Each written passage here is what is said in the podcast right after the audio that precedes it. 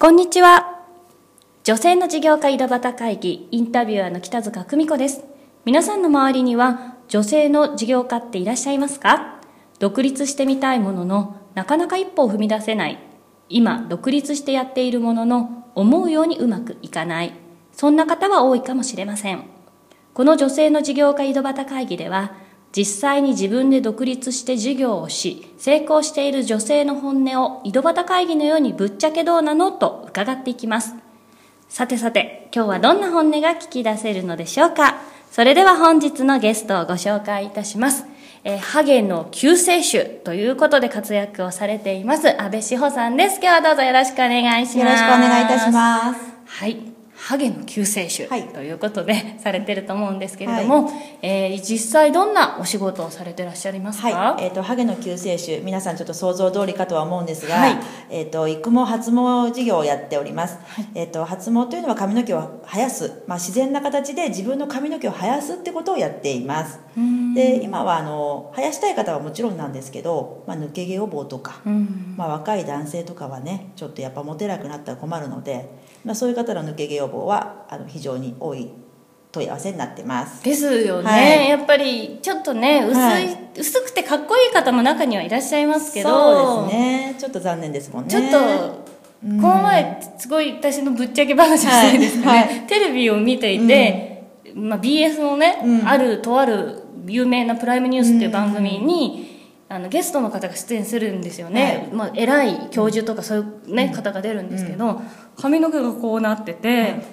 こうたらんとこう隠してる部分がさっと、ね、あのライブなんですよ。隠すぐらいならね ね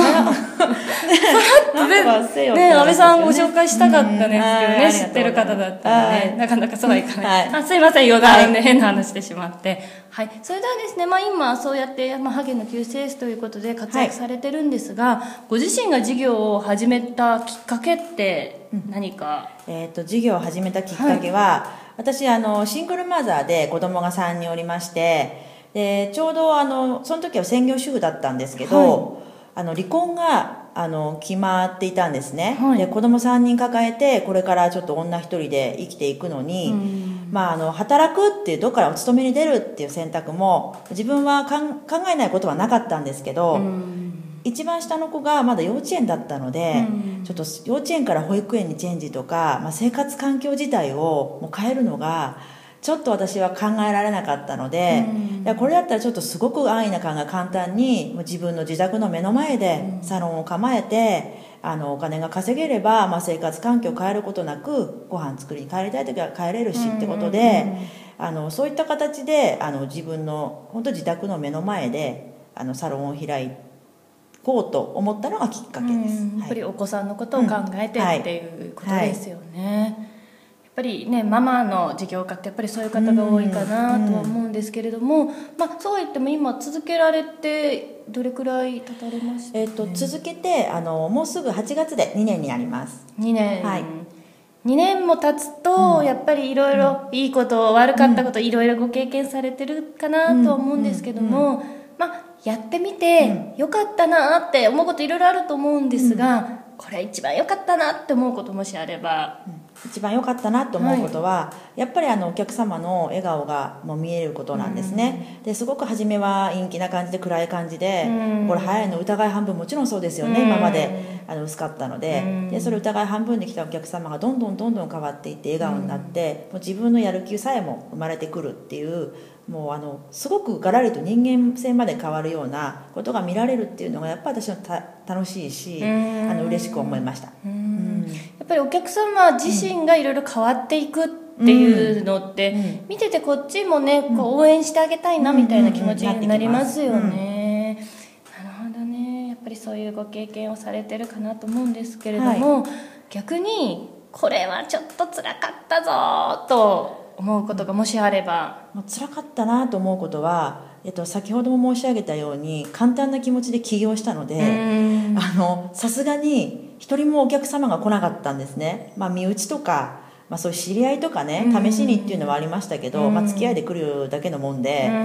あのそもそもあのお客さんではないので新しいお客様は一人もまずやってみたけど一人も来ねえよって状態が続きました。もう本当につらかったです。お金稼ぐつもりで起業したのに。うんちなみにそれ、はい。ね一人も来ない一人も来なかったっていうですのは結構長く。そうですね、まあ、約あのビあるビジネス交流会に出会うまでの約1ヶ月弱なんですけどもうお金もないし広告も打てないしっていう状態で。1ヶ月お店構えて1ヶ月 お客さんゼロはもう辛いですね。心が折れますよね。そうなんです。簡単に考えすぎててお店広げたらすぐお客さん来るだろうって思ってたのでそうですよね、でも結構実は女性の事業家って、うん。そういう方多いですよね、うん。お店さえやればとか、うん。いい商品だから、そう売れるだろうみたいなね、うん。そういうので安易に始められる方は確かに多いですよね、いやそれは私でも辛いですね。やばいですよ子供3人いるし。そうですよね。食べさせていかなきゃいけないですもんね、本当ですまあ、そうやってお客様が全然来ないような時期もはい。ありつつもというところなんですが、うん。今はねそのもうすぐ2年ということで、はい。順調にお客様たくさん作られて、はい。サロンの経営されてると思うんですけれども、まあ、ここまでうまくできるようになった秘訣っていうのもしあれば、はい。い、ろいろあるかと思いますけども。秘訣は、はい。まあ、ある方にお誘いを受けてはい。入ったニーズマッチっていうビジネス交流会なんですけど、はい。私はこれ天のお恵みだともう本当最初正直に言うとそのニーズマッチに入会するお金すらうん。なかったんですね、うんうんうんもう本当に厳しい状態でどうしようか明日食べるものどうしようかみたいな状態だったんですけど、うん。まあ、そこに誘われて、うん。まあ、ご紹介だったのでやっぱり信用があったのでね、うん。入れたんですけど、そこからですね人のご紹介とご縁に恵まれて、お客様がどんどん増えていってで今はあの看板も出さずに紹介だけでやっているんですけど、うん。最初はお金出せなくて看板お金がなくて看板出せなかったんですけど、今となればおお客様がいっぱい増えてくる中でこれ看板出さない方がいいよって逆に薄毛のサロンだからない方が入りやすいしってことで、うん確かに。今は後付けのあの看板出さない理由があります、うん、あそうですよね、は薄毛って書いてあってねあそこ出入りしてる人なんだ、みたいに。確かにね、うん。なるほどね、あでもそういうのをきっかけにご自身はの事業をはい今大きくされて、はい。順調に、はい。やっぱりそういう人からのつ人からです。ながり。人のつながりです。うん。つながりがあったからこそ、はい。でもね安倍さん私がこう横でいつも拝見させていただいてて、すごくそういう人のつながりを大事にされる方かなと思うんですけれども、なんか自分なりにこういうとこ大事にしてるよとかってありますか？えっ、とまあ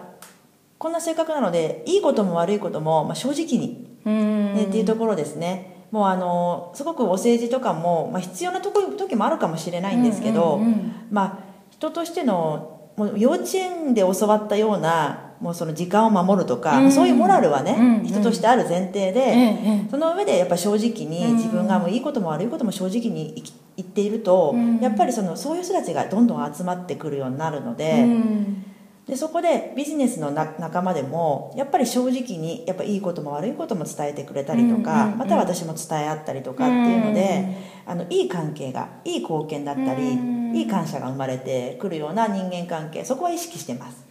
お互い正直に付き合える人はい。とということですね、本当になんかこういつも楽しそうになんかね、皆さんと接してるなっていうのをすごく感じます ね。言いたい放題で楽しいですよ。言いたい放題で楽しい噂の安倍原ですかはい、ねそうですそうです。言いたい放題で。はい、はい。まあ、その言いたい放題ね得意なは安倍さんに最はい。後ちょっとですね、まあぶっちゃけどうなのっていうのをお伺いしたいんですが、はい。あのこの女性の事業家井戸端会議は、まあ、今事業をしてる方だったりこれからしようでもなかなか一歩踏み出せないとか、うまくやれないななんていう方にたくさん聞いていただいてるんですけれども、まあ、そういった方に、まあ、私はこうやってみてぶっちゃけこうだったよ、みたいなのがもしあれば、こう一言お願いしたいなと思います。でやってみないと、まあ、分からないっていうのが一言なんですけど、うん。やっぱりそのお客さんが来なかったっていう痛い経験とか、うん。その経験すらを学ばないともう何もこうその思考も生まれなければ、何もそこから先の一歩も踏み出せないので、まずはやってみてチーム小さいリスクでもいいのでまずはやってみて、自分ができるところやってみてそこからの思考って展開って、うん。自分が想像を超えるものだったので、なるほどね。まずは経験をするっていうことを私はお勧めします、まあ、うまくいくいかない考える前うん。に一歩踏み出して、まずは挑戦してみてから考えようよっていうような、そです。もう思考は生まれます、うん、そうですよね、まあ、一歩踏み出すってなかなかね、こう勇気がいることかもしれないんですけれども、やっぱり何かやってきた方々って必ず一歩は踏み出してますもんね。それがあっての、まあ、今こうしてうん。事業をこう続けて成功されてる安倍さんがあるということですよね。はい今日はですねあのいろいろぶっちゃけお話をしていただきましてありがとうございました。はい、えーまあぜひですねあの今日お話聞いている皆さんも何かもし迷っていることがあれば小さなことでもいいのでぜひ一歩を踏み出してみていただければなと思います、はい、それでは、えーハゲの救世主安倍志保さんでした。今日はどうもありがとうございました。ありがとうございました。